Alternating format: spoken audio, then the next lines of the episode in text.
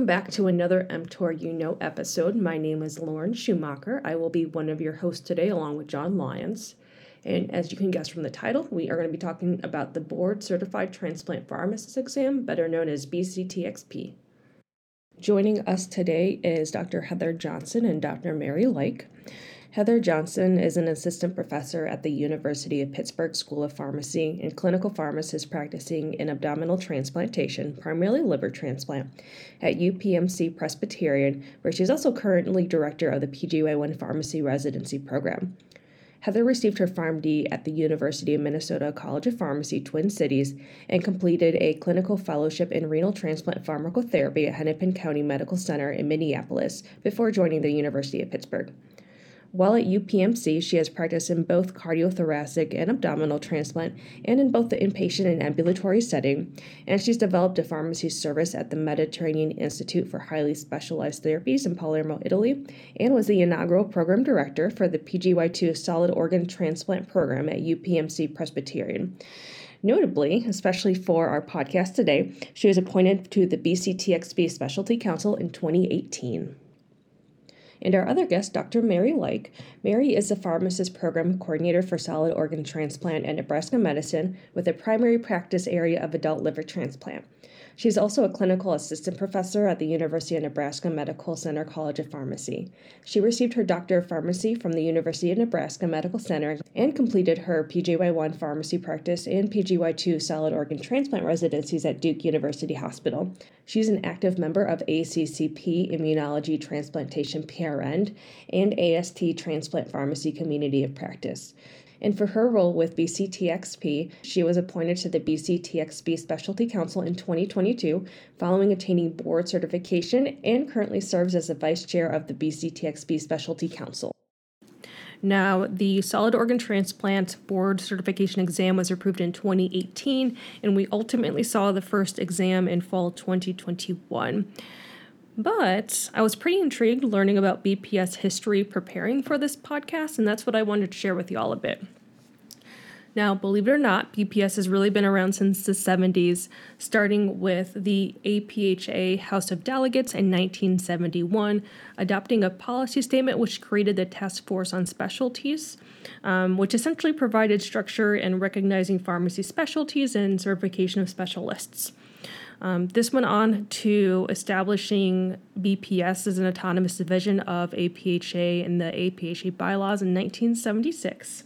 And from there, we started to see all the different specialties, starting with nuclear pharmacy in 1978, nutrition support and pharmacotherapy in the 80s, psychiatry, oncology in the 90s. And then the 2000s, we saw really everything else, starting with AmCare to Crit Care, cardiology, and of course, solid organ transplant in 2018.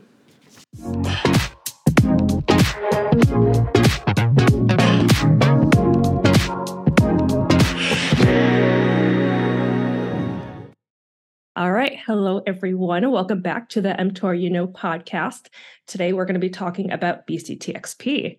BPS has existed for quite a while, and of course, transplant follows followed suit, which I know has caused a variety of, of emotions within the transplant world, but we are not here today to discuss the emotions. Um, Disclaimer we are not here to give away test answers or questions or content, study material, etc. We are here to talk about how the exam came to be. Um, we're going to talk with some awesome individuals who were part of the exam, um, creating content and are on the Specialty Advisory Council, um, and to learn a little bit more about it today. Here with me today as my co host, I have John Lyons. John, say hi and tell us about your experience with BCTXP. Hey everybody, this is John. Um, so my experience with BCTXP was was probably pretty similar to um, many uh, many of the, of the, colleagues around the country in terms of dealing with the, with the first one. Um, we didn't know what to expect. Uh, we had our study materials we studied our, our behinds off, um, but we really came in having no idea what to expect, what the content was going to be like. Um, I was pleasantly surprised. Walked out of the exam probably thinking there's no way I passed this. Uh, and wow, there's there's a lot of stuff on here. And man, I'm not as great as I think I am. Um, and uh, and then and uh, and uh, and was humbled. Let's just put it that way. Walking out of the exam, I was very humbled in terms of uh, the the breadth of information that's covered on the BCTXP. Um, I lucked out and passed, um, and have been really encouraging all of my uh, colleagues at, at here at Loyola in Chicago um, to be to get certified and, and get BCTXP. Um, I think it's something that that has definitely been invaluable to as as a nice um, way for our team to kind of you know continue with lifelong learning and show you know kind of show what our training and reflect what what our training has has been in the past um, and so you know I've been a, a huge supporter of it uh, since since the beginning. You know, it was humbling though. It was a humbling yeah. test. Um, but I don't want to waste any more time without introducing our special guest today. Um, so we have Dr. Heather Johnson and Dr. Mary Leick with us. I'm Heather Johnson. I am currently an abdominal transplant pharmacist, mostly liver, um, at the University of Pittsburgh Medical Center, our Presbyterian campus. And I am probably the only person on this call who has not taken the board certification exam because I've been on the council since 2018. And as a member of the council, I won't be able to take the exam until two years after I come off the council.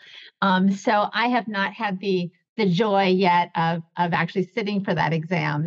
I think that's probably something that at this point makes me unique. I love data. And so I went to try to find the data that I could from the BPS site and from the ACCP site. And there are currently 255 pharmacists who have the board, the transplant board certification. 104 of the last 205 passed the passed the last exam. If you look at the number of members of the immunology transplant PRN, the ACCP's website says there are 515 members of the transplant PRN, but 81 of those are students and 50 of those are residents. So that leaves 384 pharmacist members of the PRN, which means that more than two thirds of, possibly more than two thirds of the ACCP transplant pharmacist PRN have gotten that board certification. So I think we're up there if we if we think that ACCP captures a lot of the um, transplant pharmacists out there. So we're well on our way to really saturating the transplant pharmacy field with board certified um, practitioners. And I know in my own institution, we're developing a, a CNI dosing pharmacy to dose protocol. And one of our criteria for being able to kind of pass the, the credentialing for that is either to be transplant board certified or have certain number of years of experience. So we've decided as an institution or as a pharmacy department to use board certification to be one of our markers for um, capability of performing some high level function. All right, thank you. But I had no idea that's the, that was the reason you weren't uh, certified yet, Heather. I figured there was an ex- like a reason, but that explains it. All right, so the other host I'm very excited for today, Dr. Mary Leick. I'm Mary Leick, and I am the solid organ transplant pharmacist program coordinator at Nebraska Medicine, which is just a fancy way of saying I help oversee the transplant pharmacy programs here. Um, my specialty area is adult liver transplant, so that's where I practice every day. And I was, like John, one of the first people to take the um, board certification, but I was a few years out of residency. So I definitely had to pull back on my cardiothoracic knowledge from when I was a resident at Duke closing in on 10 years ago. So that was fun. Um, but currently, I sit on as the vice chair of the council.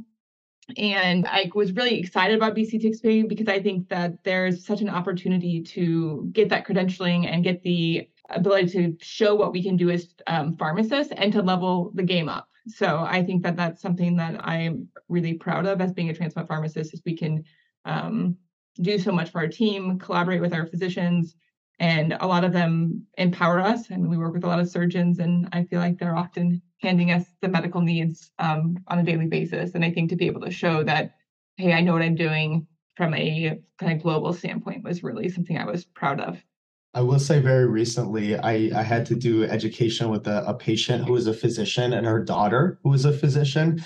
And I felt very proud telling both of them about my credentials because they asked me about them. And, you know, being being able to tell them that I was a board certified transplant pharmacist, like I, I don't see it as much. I don't see it as a, a, feather in your cap at all. I mean, this is really just kind of you know putting putting your your uh, your money where your mouth is in terms of knowing what you're doing, uh, really having that knowledge base and having that expertise, and really it helps. honestly, it's the patients that have asked about my credentials, it's really helped their trust um, in me as their transplant pharmacist. Um, now, getting over, so switching over uh, to kind of the the Transplant Council, the BCTXP Council. Um, I guess one one question that we, you know, as a group had for both of you was, you know, what uh, what was your motivation? What was your inspiration for getting involved um, in the BCTXP Council? Uh, Mary, do you want to start with us? Yeah. Um, so I, unlike Heather, had already taken the exam and so was offered the opportunity to apply as one of the first kind of board certified transplant pharmacists to join the council. And I wanted to be involved to help continuing to elevate and develop the standards that we would be um, for transplant pharmacy in the future and continue to elevate that role. Um, I knew uh, I already had board certification in pharmacotherapy and now having it in transplant pharmacy, I wanted to be able to, you know, move that forward and ensure that pharmacy stays on the cutting edge of what we're doing. And the previous and the current um, council before I joined had done such an amazing job of creating a broad content outline and a very challenging exam. And I was wanting to be able to be part of that and to continue to, you know, contribute to the transplant um, front on a global state probably should have started with Heather, but sorry about that. So, so what what inspired you to to get involved and and uh, put you know uh, foregoing your ability to take the test for so long? now I can't take the test, so I don't have to study for the test, um, and that's something that I kind of is sometimes kind of relax, relaxing when everybody else around here was studying. Um, but I think that one thing that I realized um, when the calls for you know that the content outline for the for the exam came from the initial role delineation study. So there was a committee of pharmacists bps put out a call for people to would you like to be involved in the role, role delineation study? And i um, clicked no on all those emails because i actually didn't believe in the specialty exam for pharmacists. I didn't believe in any specialty exams at all. I thought they were going down the wrong path and i was going to stand on that on that principle of like this is not the path to go on. Um, and so the after they decided they would have it, I said, well, if you can't beat them, you have to you have to join them and you have to help, you know, forge the the content and forge the exam, make sure that it's broad enough, make sure that it covers a broad scope of things. And and really the exam development starts with starts with the content outline that's provided by the role delineation study. And that role gets reviewed every so many years. And recently a large number of people um, transplant pharmacists were involved in that kind of job analysis studies. That will that actually helps develop a new or revises the content outline. So the content outline comes from actual practitioners stating what do we do in our day and what knowledge is important for us. But moreover, you know, the calls for these things come out, the calls for BPS, the calls for ACCP, and you look at the people who are doing those things and you think, well, well, why are they doing those things? All those people are doing those things because they volunteer and they say, I want to do those. And so anybody can volunteer. Now, only so many people are going to get selected, but not as many people volunteer for things as you think they do, or as you maybe think they do if you're a, a, new practitioner. And so people who have volunteered once didn't get selected, they volunteer again. And there are lots of opportunities to get in, involved. And I think for a lot of the things that we do, we could actually use more volunteers. And I thought I want to, you know, why shouldn't I be part I be part of that? And I think it's been a valuable experience. And it was fun. You know, the initial group actually got to name the BCTXP. They wanted people were like, well, we should be BCTP. And and we were adamant that transplant is always TX. So we ought to have a T, we ought to have a TX in there. So I think it was, you know, fun because we as practitioners got to choose what the what the credential, what the credential was. So it's been exciting to be part of it. Yeah, it, it would feel wrong if it was TP. Sorry, Mary, go ahead. Oh, I was just going to piggyback on that. I met with one of the psychometric um, analysts um, to kind of just go over like my experience with BCTXP, and he questioned me at length about what I thought about the BCTXP title, and I was like, "Oh, it's perfect. Everybody knows TXP." I was like, they knew what they were doing, and he was like, "Seriously?" And I was like, "Yeah, I don't know what else it would have been. Like, I would have been. I'm like proud to be BCTXP because of the TXP, I, TXP portion of it." So yeah, we couldn't we couldn't be TP because that would be toilet paper, and that just was not going to happen. So it had to be TXP. Yeah. And I like Heather. I also thought like I wanted to be able to serve the community. So like I'd seen all these other people volunteer, and you see all these people that you look up to um, from different organizations that you're involved with. You see them on the specialty council. And so I remember applying for the council thinking there's absolutely no way that I'm going to be selected to be on this because I'm sure that there's so many other volunteers and amazing pharmacists to get to do it. And so it was just such an honor to be chosen. Um, but if I would have let my fear get in the way, I wouldn't have had the opportunity to jump in and help out. Yeah. So do you want to talk about council content, like how the council gets formed or what the council look what the council should look like? Yeah. Yeah. there yeah. really is, I think, a concerted effort to make sure it's balanced over a lot of factors.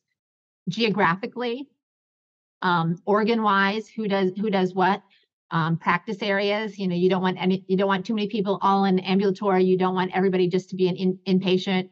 You want to cover in some respect the pediatric as well as kind of the more academic or statistical or kind of pra- practice management kind of thing. So everybody on the council should bring, you know, some sort of expertise. And yeah, we have overlapping expertise, but you really want a diverse group. Um, and that also goes to years in practice. You don't want everybody who's got 20 years in practice. You don't want everybody who's got zero to five years in practice. And so, you know, when they put out the call and when the new candidates get evaluated, they get evaluated in terms of how they fill holes or balance the the work uh, the work the count the, the council that's existing or remaining with those people with those members who are go, going off so i think there's opportunity for all sorts of people at all levels of their their their their practice Perfect. Heather, you talked a little bit about um, how the content outline was developed from this role delineation study. Uh, I remember the first time I looked at the content outline and I'm like, I think they have to hit on literally every single thing that could ever be possible within the realm of transplant. Like, I'm pretty sure they have to do that. And that's literally what it was. Uh, but when the content outline was being created to be posted on the BPS website, can you chime in a little bit about like what that was like creating that and how you worked together to create something so comprehensive? The reality is is that I wasn't involved in the initial role delineation study. And so the initial council had to take what the role delineation study came up with and and we're supposed to follow these are the percentages of time we spend in this so these are the percentages of questions that ought to go to that now what we kind of surmised was that there were a lot of really experienced people who were very advanced in their careers who were on the initial role delineation study and so the council actually felt that there was maybe a little bit too heavy on the administrative side. So we pushed to actually rebalance it to have more more content on the clinical side. And that actually came out in the second job analysis. And so you have to look at that's why it's important in the job analysis. And all those surveys that BPS sent to everybody tell us what you do during your day. What percentage of your day is this? That's where that job analysis stuff comes from. It initially comes from the responses of pharmacists. And if pharmacists don't respond, the, the job analysis group, and Mary was on that group, does doesn't have anything to work to work with. Um, so that's where it comes from. It comes from practitioners. And then with that, we have to take what those, you know, all the content that we've developed and said, and then, then you apply that percentage of the exam. And I just remember there would be a couple times where we're looking at that and we're like, this doesn't really show what we're doing. And we I don't want to put so many questions on this section. And I think, you know, as Heather said, I think it's really important that people fill out those surveys because otherwise you only have one, you know, type of pharmacist filling them out and then that's going to be what you get tested on. But really we want that global perspective of what does it mean to be a transplant pharmacist. And i think that content outline is the goal I think I have a newfound appreciation for for making sure that I'm keeping up with the the COP and PRN um, surveys that come out because you know it seems like it's it's funny even from hearing all of this from both of y'all I'm like getting the uh, you know hearing about how there was a lot of administrative pull in the in kind of initial you know material and you guys are like fighting the good fight of like no this is for transplant for for transplant pharmacists by transplant pharmacists. So just uh, I mean at least personally like just a completely new newfound um, appreciation for that. Now, what what is the like I guess next steps then? So we have our, our content outlined from the role delineation study. Now, kind of what what went into you know picking people that developed the exam materials, you know, the study materials and things like that. I'm I'm a little cloudy as in terms of how that whole process works. So I was hoping you guys would be able to fill in some gaps. Yeah, you're you're talking to the uh, the the blind right now in terms of understanding all of this process the exam and the study materials are completely separate. And that is something that people probably don't recognize. BPS develops the exam. They put out a call for people to be kind of providers of continuing professional development, so recertification stuff. But the groups that develop these review materials, the study materials, they have no affiliation with BPS. They have not seen the exam. They're not like licensed by BPS to develop that. So when you do the exam materials, you're like, this isn't wasn't on the exam or this wasn't. They're completely they're completely separate. They're completely separate. And um, I think that a lot of people don't don't realize that all of the exam preparers are all the, the exam study material people have is the the content outline. And and likewise, if you've written part if you've written for the exam and you're on the on the um, council, you're not you're you're prohibited by confidentiality agreements from writing exam preparation material because you know too much. So there's a lot that's done to kind of keep the exam a, a good exam and keep the quality high and keep it true to the exam. I think is the best way to say it. Um, but people don't know that. There's like should be like it's. I think it's, it is written places, but it's completely separate. call me ignorant or i like to call it blissfully unaware but my mind is absolutely blown right right now. I had no idea. So hopefully for our listeners out there this uh, this really puts everything into perspective as they're looking over the study materials and and taking the exam and everything and i think that goes to show like the importance of that content outline. I think if we write a good content outline the study materials should be able to create an exam like that those materials that someone taking the exam should be able to use effectively um, because you know as item writers or the special counsel we're not trying to make up medicine. We're not trying to make up new things. We're trying to test the knowledge of transplant pharmacists. And so if that content outline is on point and they use that for developing the study materials it should prepare you for the exam. But again there's no correlations. Nonetheless, bravo to everyone that created those modules for ASHP. Uh, I can speak for myself. I was a fairly new practitioner, so I actually learned some things, and I still have notes um, from some of those individuals, especially the pediatric session. I went for nightly walks with my dog, and we would listen to the podcast. And then when I'd get to something that I was like, "Ooh, what's that?" and I scroll on my phone and see and watch, look at the slides. But it was just a nice review of everything I learned during residency, and probably then some. Yeah, and it was Maya who did immunology, right? And her immunology was like oh boy, I, I, I felt a little embarrassed to be in transplant and not know immunology the and speak immunology the way she did. It was pretty compelling, actually. Um, that was just a fond memory of when one of my coworkers and I were studying. We're like, do we need to know this to this detail because this is this is not this is not us. But going back to the topic at hand, so you got the content outline. How on earth do you turn this into multiple choice, one correct answer test questions. When there are so many gray areas and places that we can't even really agree on, how do you guys go about making test questions, especially for some of those gray clinical areas? This is the hard question. So, um, I think you test to the knowledge that's necessary. You test to the to the knowledge domains, and you know if it's a drug and you know the drug's important in tra- in transplant, we can't test we can't test dosing. We can't test lots of kind of crazy specific things but we can test things that are well known things that are that everybody should know. You know everybody should know the side effects of of the drugs we're testing. Everybody should know you know how they how they how they work. And so you test i think to the knowledge to the knowledge domains that are that are important. And and i think those things are are con, are consistent. But I would say that anybody who volunteers to write exam questions, and that's another thing, anybody can volunteer to write exam questions. There's always calls to, do you want to be an exam question writer? And the way you write an exam question may not be the same, may not be, your question may not show up on the exam, but some iteration or some idea of it may, may show up on the exam.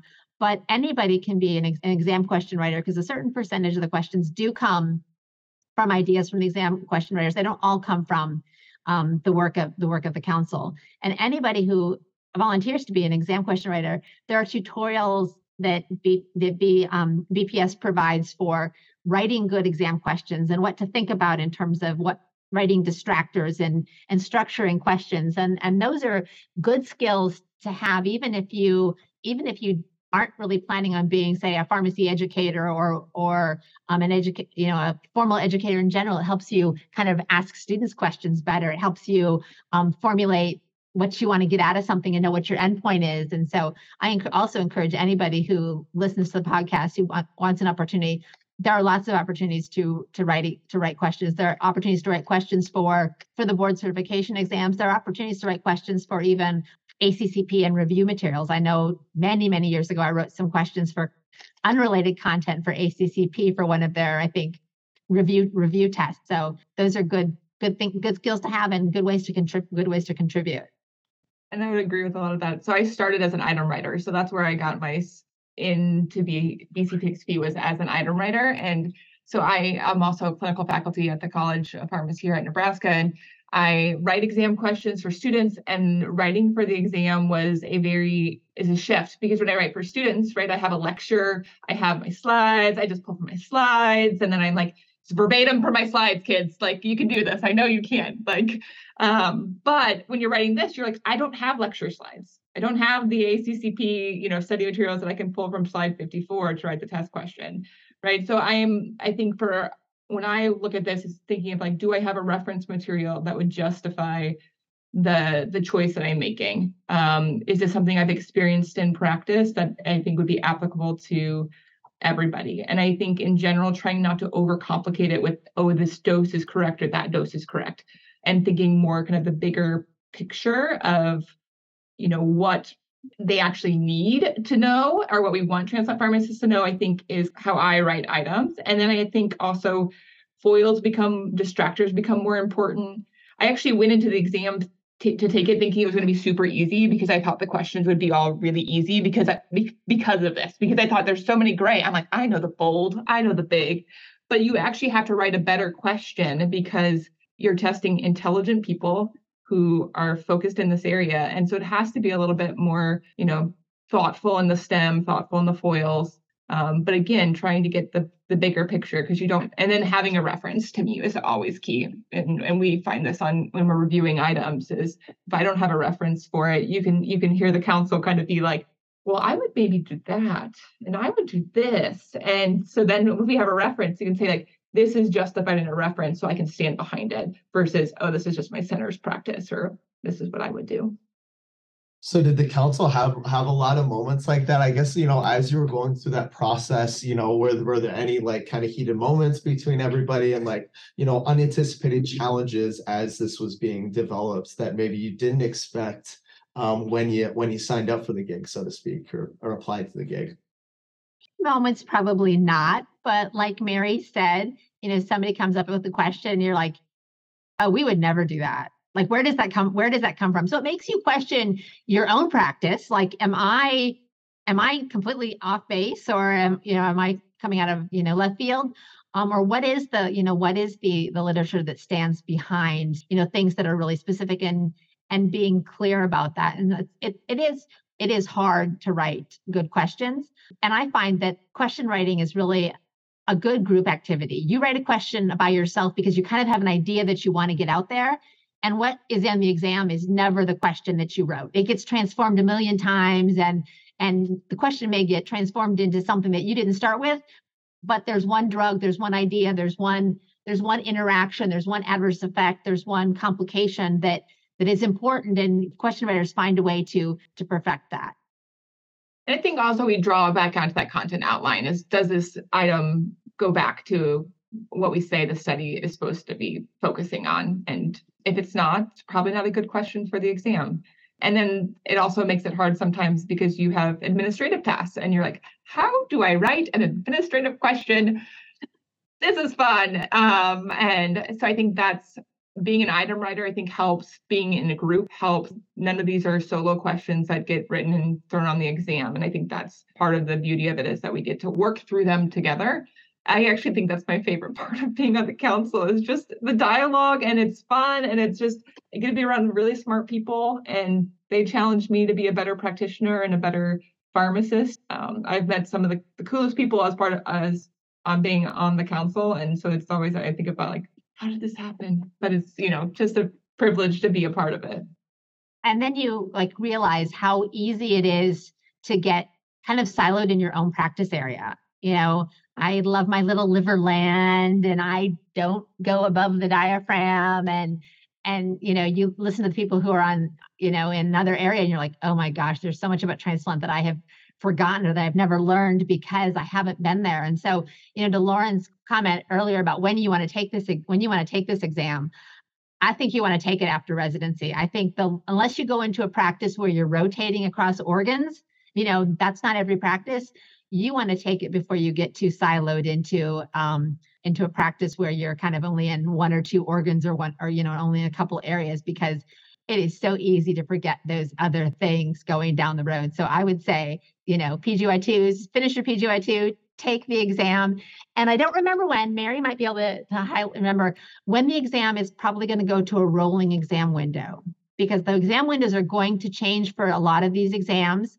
And I couldn't find it on the BPS website when I was looking at it, but a lot of the exams are going to be going to rolling to rolling windows as opposed to just having those two kind of October and April periods. I think transplant might be a couple years out from that. I know that we're switching content outlines. So the current con- content outline is the one that all the exams have been written on, but starting in spring of 2024, it will be the new content outline that's published on the BPS website that you can go to. But that's a a changeover. I had one other thing comment I wanted yeah. to make about yeah. it was about the you know when you should take the exam. So I think PGY2s definitely take it right after you're you're done with um, residency. But I know that, that we have people that have been practicing for years and they haven't. They're either PGY1 and they happened into transplant, or they, you know, one of my colleagues has been a transplant pharmacist for 20, 30 years and he didn't do initial training. And I think so then our center requires transplant pharmacists to have board certification um, within two years of um, eligibility to, to practice in a round. And we just require board certification for any rounding pharmacist, regardless of your um, specialty area. And so he had to, you know, go and like learn about cardiothoracic transplant, and he's never studied, he's never practiced. And I think actually these, you know, uh, these transplant pharmacists might actually have a harder time because you have to go back to something that maybe you've never actually practiced in. And so if you can get out of PGY2 year and go take it right away, I think you're going to do better off. I was pulling, you know, from seven years ago, my my heart transplant knowledge and lung transplant knowledge. And I think, you know, being able to help, you know, those that maybe don't have the same traditional training may be where, you know, those study resources can be very helpful um, with whether that's the ACCP or um, ASHP resources that'll come out so, speaking of our PGY2s, this was an interesting uh, comment post by someone on the uh, mTOR You Know uh, podcast group. The PGY2 training will vary a little bit from one institution for another uh, in the transplant world, right? We just have different populations. Um, the protocols are going to be a little bit different. Um, should we be thinking about how to standardize our PGY2 training a little bit better to better set up our PGY2 residents to take and pass BCTXP? Has that been something that's been discussed amongst the council? Oh, we have nothing to do with residency training. So that goes to that would go to ASHP and your PGY2 stand PGY2 standard. Um, but really, I think a lot of things, and I haven't directly compared them, but each PGY2, transplant included, has that appendix, the appendix of topics and disease states. And I bet if you take that appendix and compare it to the content outline, I would venture to say that 99% of that is going to match to the content outline because we know that not every transplant program is going to offer the same depth and breadth of, say, like various organs. Um, but, you know, and you may not see a patient with every single disease state. So when you go to the PGY2 appendix of, of topics, you know, it asks, how did you cover this? Did you have a patient with this or did you, was it part of a discussion? Um, you know, I've actually never ever seen a patient with parvovirus but I know a little bit about parvovirus because it was on the list of things that I probably should learn something about um, in terms of in terms of transplant. But I think you know again, transplant is one of those things where there's lots of um, lots of unicorns, and so we have to kind of learn about the unicorns. And I think the the PGY2 appendix is a really good place you know to to start. Again, I haven't directly compared them, but I think a lot of the stuff on the PGY2 appendix lines up with the con- lines up with the content outline because the same kind of smart people who developed the did the job analysis were also same types of people who had were involved in the PGY2 de- um, appendix development as well. I bet a lot of PGY2 directors were sitting on the job analysis back yeah. in and and we've actually as a council gone back in terms of the the content, I remember having conversations about the content outline and things and go, what does the PGY2 standard say? What does it say about the role of the pharmacist? So there's a lot of, they're not groups that work together, but there's a lot of linkage because it is all about practice. It's all about developing the practitioners and then assessing the practitioners. So it should kind of mirror one another, even though the groups are separate. Yeah, I think personally as an as an RPD, um, it's you know, I'm like thinking to myself, I'm like, man, I really should be looking at, at the marriage between the two. But um, you know, I think I think a lot of program directors are definitely keeping keeping this in mind, especially since you know the first round of exams. You know, pe- people learn, hey, this is this is a this is a heck of an exam, um, and you know, I think personally as a, as a program director, I'm definitely going to be focusing on you know making sure that my residents can graduate and, and are able to pass BCTXP with with relative ease, but you know, it's one thing, even though they're they're separate things, they're definitely, like you said, they're definitely linked and, and married to some some extent. Um, now, I guess in terms of you know, kind of speaking of content, you know, what what is the process for you know reevaluating uh, the exam, reevaluating the content, assessing that? Like, how do you assess it, and then kind of you know make changes based on that, you know, as part of the council? After every exam is is done i mean every question is assessed and evaluated and reviewed by at the council level. There's a lot of bodies that approve a question. A question is not approved by one or two pharmacists. The question is approved by the entire council.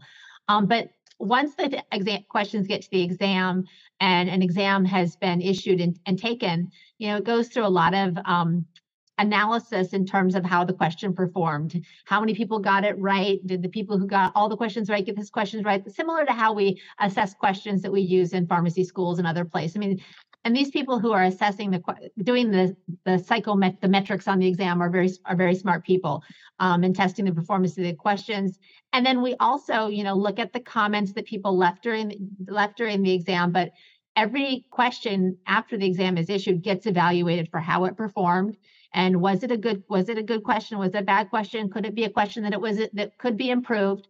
Um, and then simultaneously is this information still valid?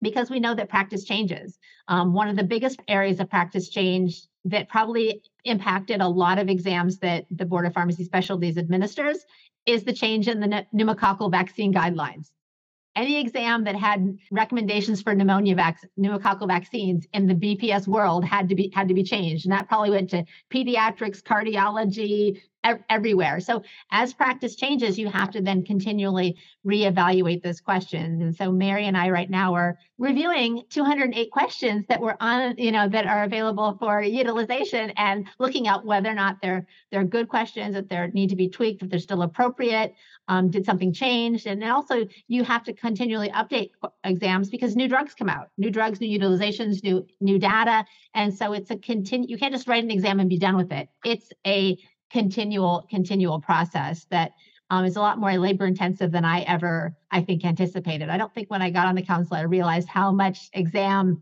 question writing, evaluating, rewriting, reevaluating would be part of the, this um, this role. Yeah, Heather kind of hit most of the points I was going to talk about, but I think just in general the going back and reviewing a question and really looking at was was this a good question? Did we ask it the right way? Did we could it be written better especially if it performed not as well as we'd like but we like the content of it? Um, can this be just reworked in a way? And all the feedback that we get you know gets seen and we can take that for what it's worth and assess kind of what we think about it. But i think that's i've never realized how much i love data until i've written test questions and i get test questions back and i'm like you know 50% got this right but the high achievers got it right and the poor performers got it wrong. So I think it's a great question. Like, um, but I think that that's something that I appreciate about um, BCTXP and BPS in general is just their willingness to go back to the drawing board and to reevaluate questions that maybe didn't perform as well as we would we thought they were going to perform. And again, your specialty council and the small picture of what the whole transplant community looks like. And so I think that that gives us some insight into how globally transplant pharmacists are practicing. And then um, I also think when we're writing test questions, if we know, you know, these guidelines are likely changing in three years, we put little notes, you know, that we know that we have to reevaluate, as Heather said. So um, we're not trying to keep old news old news. We want to, you know, stay fresh and current with what's actually going on in practice. You know, I had a feeling that this was a very well-oiled machine, the way that everyone works together and everyone kind of fits into a piece of the puzzle with their expertise. Um, but I appreciate it so much more now that I get to learn about it from both of you. Um, all right, Mary, you mentioned that uh, the pharmacists at your center are board certified. A lot of transplant pharmacists prior to BCTXP were board certified through BCPS, right? Um, some have added BCTXP on, exchange, et cetera, what have you. I want to get both of your opinions, both you and uh, Heather, about the future opportunities for BCTXP, of course, we can, you know, leverage it uh, for collaborative practice agreements, things like tacrolimus dosing. But what else exists? Uh, how do we make the most of this? Show the most for it, and you know, encourage transplant pharmacists to pursue BCTXP. No, I think that I think credentialing, like you said, is probably going to be one of the, the major things that we utilize um, board certification for. I think it's an easy answer um, to share with our medical colleagues other than like experience, right? Like the first time I got a CPA, sat down with my hepatologist and I said, I want to do this for you. And he's like, Oh, I don't know. And I was like, Well, Dr so and so i've been working with you for so this long and have i ever gone rogue on you? And he's like okay no. And so and then all of a sudden now he's like here take this take this take this. But that came from like years of experience working with him um, to to build that rapport. And the, as we add new people it's nice to be able to demonstrate these people are board certified. I think that that that terminology makes sense to our other uh, practitioners, the physicians we work with, to be a board certified cardiologist, right? They have that understanding of what that entails, what that means. And so to say the same thing is that I'm a board certified transplant pharmacist, I think it goes a long way to building a bridge, especially as you're new to a center or new to a location. And I think as you transition from one place to the next, and you know, I've been lucky enough to stay at the same institution since residency. Um, but you know, one day, you know, if I leave Nebraska and go somewhere else, it'll be able to say, I'm a board certified transplant pharmacist, and maybe the area I practice isn't liver anymore. Maybe it's a different one, but I can say that I have that knowledge. And I think that'll be a great bridge for me moving forward. And then I think having the certification also encourages me for that lifelong learning um, with the CE requirements and some of the newer requirements that are going to include professional development that um, you'll be whether you're publishing or attending or presenting at meetings those things will help you know count towards your um, recertification in the future. So that continual professional development um, will be piloted here out this next for those that get credentialing here this next year. And so i think that shift will be just even more reason to demonstrate like what you're doing for um, the transplant community as a whole. And i know that you know bodies look at you know the role of the, the the pharmacist and bodies look at what practitioners are important in transplant care. And you know i don't know you know where we're at those things those things evolve but i you know really do think that it's up to us to say who those pharmacists are that are the ones who should be taking care of transplant patients and i really do envision a time in which the the recommendation is that a pharmacist a board certified pharmacist take care of transplant patients. Um, we have the credential we know what the credential what the credential means. It sets a baseline of what that knowledge and competency is for our people.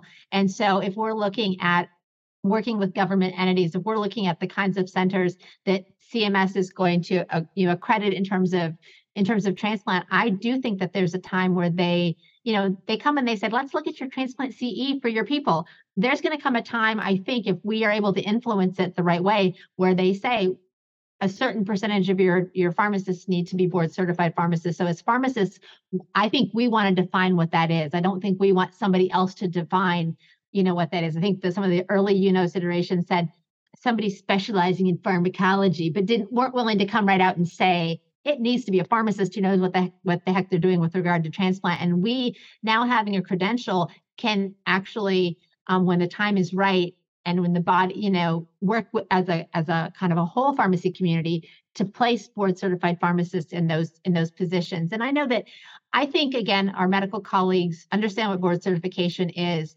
and it gives them an opportunity to know that this new pharmacist coming in meets certain criteria so they can be have confidence that that person coming in is going to be able to do the same thing that i have been able to do even though they've known me for 20 20 odd years.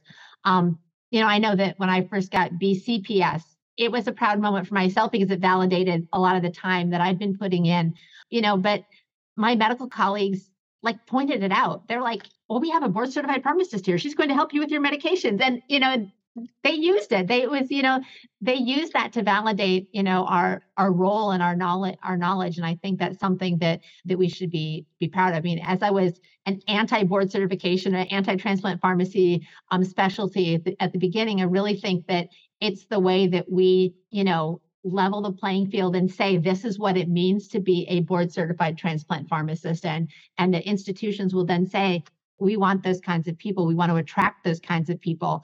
And so therefore, you know, we should again encourage all those PGY2s to go out and take the exam because it does, it provides that validation that you have the basis. And and board certification, whether it's transplant or whether it's critical care, is a it may not feel like it when you take the exam. It's a minimal competency exam. It's not supposed to be designed to be taken by the person who has 25 years of experience and and can get into all the nitty gritty. It is it's a minimal competent it's a minimal competency exam and it's not your driver's exam but it's supposed to be able to be taken by somebody coming out of pgy2 um, training or somebody who has three years of transplant experience under their belt that phrase minimal competency i think after i walked out of that exam that's when i said you know what? For every every i don't even want to call this a standardized test but you know for every like exam say like the naplex or something like i walked out and thought this is minimal competency. You've got this. You did just fine.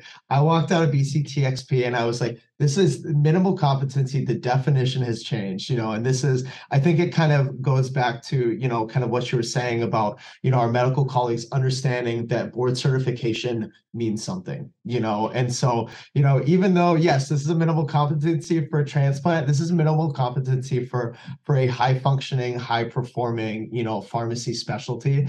And you know i think even just hearing everything that we've been talking about for you know the past 45 50 minutes or so is that you know eh, the the passion that's gone into this you know this is this is more than than just some some minimal competency exam. And it's something that everybody who has taken it and passed it uh, for people that are about to take it and, and get certified like they should be very proud of of getting that certification. And you know i'm excited that this is about you know furthering the field doing more impactful things. And so even just over this last hour i was like wow i was so narrow minded thinking about the impact that this could have um, you know on our on our field going forward. All right so i'm going to segue this into a different direction. Mary, you had briefly mentioned um, what sounded like the future of continuing education. I think it's no secret to us that with board certification comes an extensive amount of continuing education, and that is inherent to what it is and making sure you're up to date and you are at the top of your literature, top of your top of your game as a pharmacist. Um, transplant field very small. We have continuing education opportunities as they come out through our groups with ACCP, AST, et cetera. Um, but is there going to be enough to fulfill all the CE credits that all of us are going to need? What is the future for making sure that we can all uh, continue uh, maintaining our BCTXP? Well, part of the role of the council is to ensure that there's CE available. And so the ASHP and ACCP put forth um, interest in creating CE um, that would be BPS approved. And so um, that was something they proposed their plan that would be able to meet all the, the CE needs of um, a BCTX TXP pharmacist. And so um, we reviewed their um, proposal, and that was something that has been approved and will be underway here, I think, in the next year. And then, like I said, there is some changes to include more professional develop, like just continue professional development, where 80 units of your CE would come from your, you know, continuing education traditional kind of method, and then 20 of those CE um, units would come from other areas. And some of the final finality of the what qualifies a unit, I think, is still underway and it'll be piloted and rolled out based upon when you um, completed and got um, board certification. So some of us early BCTXP people will have all of our 100 hour, you know, 100 units that we'll need to get from our, you know, straight um, BPS approved CE. But those that are done in 2024, they'll be able to do 20 units from presenting a national meeting, publishing in a paper, precepting students, and those will qualify in a different way, um, and you'll have to report those out. But currently, right, our BCTXP, for those that took it early, we're having to do self-report for these first couple of years of things that applied to the content outline uh, because we didn't have the ACCP and the ASHP resource that we'll have um, in the coming years. But I'm I'm really looking forward to this uh, professional development process because I think it'll give us ways to leverage the things that we're already doing to continue to um, you know show our worth as you know our CE credits um, by doing the things that we do on a daily basis. It's really a, a not a new way of looking at things. Um, different states have handled it differently. I know when I was I'm licensed in Minnesota and licensed in Pennsylvania, and Minnesota, um, at least what, what, from what I remember, would recognize if I gave a presentation, I could get CE for developing and giving a presentation. But in Pennsylvania, I can't get CE for developing and giving a presentation, even though there's a lot more work and a lot more learning that oftentimes goes into that. So this kind of continuous professional development is going to incorporate a lot of incorporate those kinds of things. So I think it's a, a good way of looking at it. And then BPS is basically harmonizing the requirements across specialties and putting together standards of how much um, of that continue that CE part can can crosstalk between between um, between specialties because it's very conceivable that there are some CE programs that do apply to to to to one or two specialties, and maybe you want to make sure that um, people who do hold dual dual certifications can use some overlap, but that it can't be all all the same thing. Some of it does have to be specific to the ones to the one specialty or the other.